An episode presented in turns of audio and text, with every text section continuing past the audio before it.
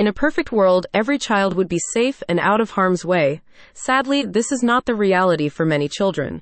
If you or your child has suffered abuse in a daycare, Phil Edwards offers legal support and can help you get justice. Phil's legal services include guidance on seeking compensation for damages in a civil court, as well as advice on your rights and procedures. With no obligation consultations available, the legal support from Phil Edwards and the team at Murphy and Landon Law Firm includes the process of gathering evidence to support your case, as well as providing access to community resources.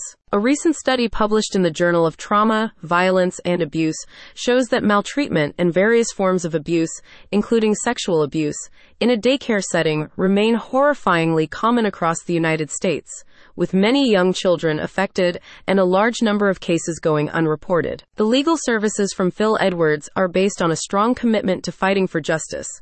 With a profound understanding of the unique challenges faced by survivors, my primary focus is to seek justice on your behalf says Abuse Guardian.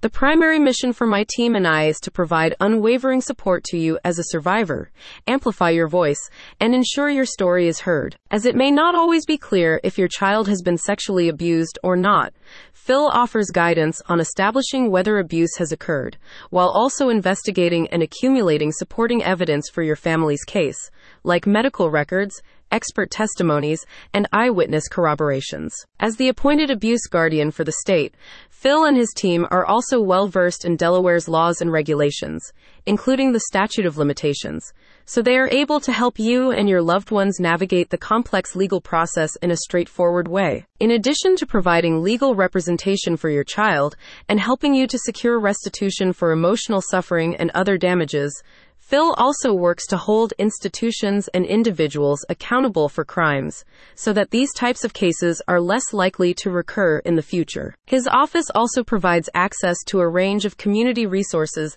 that can help your family start to heal including information on social services, therapy providers, support networks, and advocacy organizations. You don't need to suffer alone.